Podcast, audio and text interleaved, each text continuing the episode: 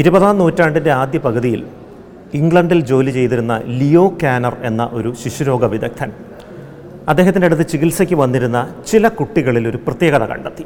മറ്റു കുട്ടികളിൽ നിന്ന് വിഭിന്നമായിട്ട് ഇവർ ഒറ്റയ്ക്കിരിക്കാൻ താല്പര്യപ്പെടുന്നു, ഒറ്റയ്ക്കിരുന്ന് കളിക്കുന്നു, മറ്റു കുട്ടികളുടെ മുഖത്തേക്ക് നോക്കുന്നില്ല, ആരുമായും ഇടപെടുന്നില്ല. ഇത്തരത്തിലുള്ള 11 കുട്ടികളുടെ ലക്ഷണങ്ങൾ വിശദമായി പഠിച്ച കാനർ ഇൻഫൻറ്റൈൽ ഓട്ടിസം എന്ന രോഗാവസ്ഥയാണ് ഇവർക്ക് എന്ന് ഒരു ഗവേഷണ പ്രബന്ധത്തിലൂടെ ലോകത്തെ അറിയിച്ചു. ഓട്ടിസം എന്ന വാക്ക് ഇന്ന് എല്ലാവർക്കും പരിചിതമായ ഒരു വാക്കാണ്. ഓട്ടിസം എന്ന അവസ്ഥ ഇന്ന് കുട്ടികളിൽ വളരെ കൂടുതലായി കണ്ടുവരുന്നു. 1000 കുട്ടികൾ ജനിക്കുമ്പോൾ അതിൽ 58 കുട്ടികൾ ഓട്ടിസം ബാധിതരാണ് എന്ന് പറയുന്നത് തന്നെ ഇന്ന് വർദ്ധിച്ചു വരുന്ന ഈ ഒരു രോഗാവസ്ഥയുടെ പ്രവണതയെ സൂചിപ്പിക്കുന്നു. എന്താണ് ഓട്ടിസം? കുട്ടികളിൽ കാണുന്ന ഒരു ആശയവിനിമയ വൈകല്യമാണ് ഓട്ടിസം.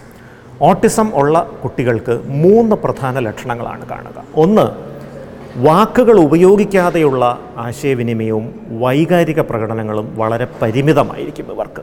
അതായത്, നമ്മൾ അവരെ നോക്കി ചിരിച്ചു കാണിച്ചാൽ ഇവർ തിരിച്ചു ചിരിക്കില്ല. നമ്മൾ അവരുടെ നേരെ എന്തെങ്കിലും ഒരു ചേഷ്ട കാണിച്ചാൽ തിരിച്ചൊരു പ്രതികരണം ഉണ്ടാകില്ല. മുഖത്ത് വൈകാരിക പ്രകടനങ്ങളൊന്നും ഉണ്ടാകില്ല.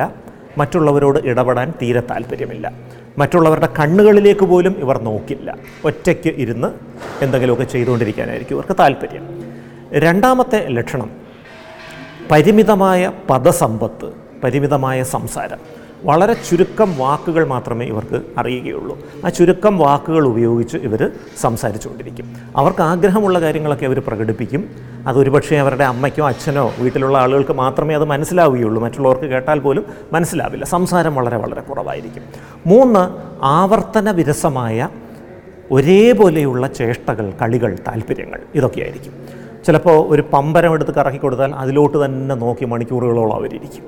ഒരു ഫാൻ കറങ്ങുന്നത് കണ്ടാൽ ആ കറങ്ങുന്ന ഫാനിലേക്ക് നോക്കി മണിക്കൂറുകളോളം ഇരിക്കും. ഒരു കളിപ്പാട്ടം എടുത്തു വെച്ച് തറയിലേക്ക് അടിച്ചടിച്ച് ബഹളമുണ്ടാക്കി ആ ബഹളത്തിലേക്ക് തന്നെ പൂർണ്ണമായി മുഴുകി ഇവർ ഇരിക്കും. നിർജീവ വസ്തുക്കളുമായി ഒറ്റയ്ക്കിരുന്ന് കളിക്കുന്ന കുട്ടികൾ, അതാണ് ഇവരുടെ ഒരു പ്രത്യേകത. മറ്റു കുട്ടികളുമായി കളിക്കാൻ താല്പര്യമില്ല. മറ്റു കുട്ടികളുടെ മുഖത്ത് നോക്കില്ല. അപ്പോൾ ഈ ഓട്ടിസം പോലെയുള്ള അസുഖം നമ്മൾ ആദ്യം തന്നെ തിരിച്ചറിയാൻ ചില പ്രാരംഭ ലക്ഷണങ്ങൾ നമ്മളൊന്ന് മനസ്സിലാക്കുന്നത് നല്ലതാണ്. ഒന്നാമത്തേത്, സാധാരണ കുട്ടികളുടെ ആദ്യത്തെ ആശയവിനിമയം അമ്മയെ തിരിച്ചറിഞ്ഞ് ചിരിക്കുക എന്നുള്ളതാണ്. ഒരു 3 മാസം ആവുമ്പോഴേക്കെങ്കിലും അമ്മയെ തിരിച്ചറിഞ്ഞ് ചിരിച്ചില്ലെങ്കിൽ ശ്രദ്ധിക്കേണ്ട ഒരു കാര്യമാണ്. ആ കുട്ടിയെ വിദഗ്ധ പരിശോധനയ്ക്ക് വിധേയമാക്കണം, എന്തെങ്കിലും വികസന വൈകല്യങ്ങളുണ്ടോയെന്നറിയാൻ. 1 വയസ്സ് പ്രായമുള്ളൊരു കുട്ടിയൊക്കെ ഒരു കണ്ണാടിയുടെ മുമ്പിൽ കൊണ്ടിരുത്തി കഴിഞ്ഞാൽ സ്വന്തം പ്രതിച്ഛായ കാണുമ്പോൾ അത് തൻ്റെ പ്രതിച്ഛായയാണെന്ന് ചിലപ്പോൾ കുട്ടിക്ക് മനസ്സിലാവില്ല. അത് മറ്റൊരു കുട്ടിയാണെന്ന് കരുതി ചിലപ്പോൾ ആ കണ്ണാടിയിലുള്ള കുട്ടിയെ കയറി പിടിക്കാൻ ശ്രമിക്കും. അതാണ് സാധാരണ കുട്ടികൾ ചെയ്യുന്നത്. പക്ഷേ ഓട്ടിസം ഉള്ള കുട്ടികൾ ഈ സ്വന്തം പ്രതിച്ഛായയെ നോക്കുകയില്ല. താടിയൊക്കെ കുനിച്ച്, മുഖം കുനിച്ച് ഇങ്ങനെ വെച്ചേക്കും. നമ്മൾ താടി ഇങ്ങനെ ഉയർത്തി ആ കുട്ടിയെ കാണിച്ചു കൊടുത്താൽ വീണ്ടും മുഖം കുനിച്ച് തന്നെ വെക്കും എന്നുള്ളതാണ്. സാധാരണ കുട്ടികൾക്ക് വൈകുന്നേരമൊക്കെ ആകുമ്പോൾ ആരെങ്കിലും ഒന്ന് പുറത്ത് കൊണ്ടുപോയി ഒന്ന് കറക്കണം, അതൊക്കെ അവർക്ക് ഇഷ്ടമാണ്. പക്ഷേ ഓട്ടിസം ഉള്ള കുട്ടികൾക്ക് അത് ഭയങ്കര ദേഷ്യമാണ്. അവരെ സ്വന്തം മുറിയിൽ നിന്ന് പുറത്തേക്ക് ഇറക്കാൻ ശ്രമിച്ചാൽ അവർ ദേഷ്യപ്പെടും, കരയും, ബഹളം വെക്കും.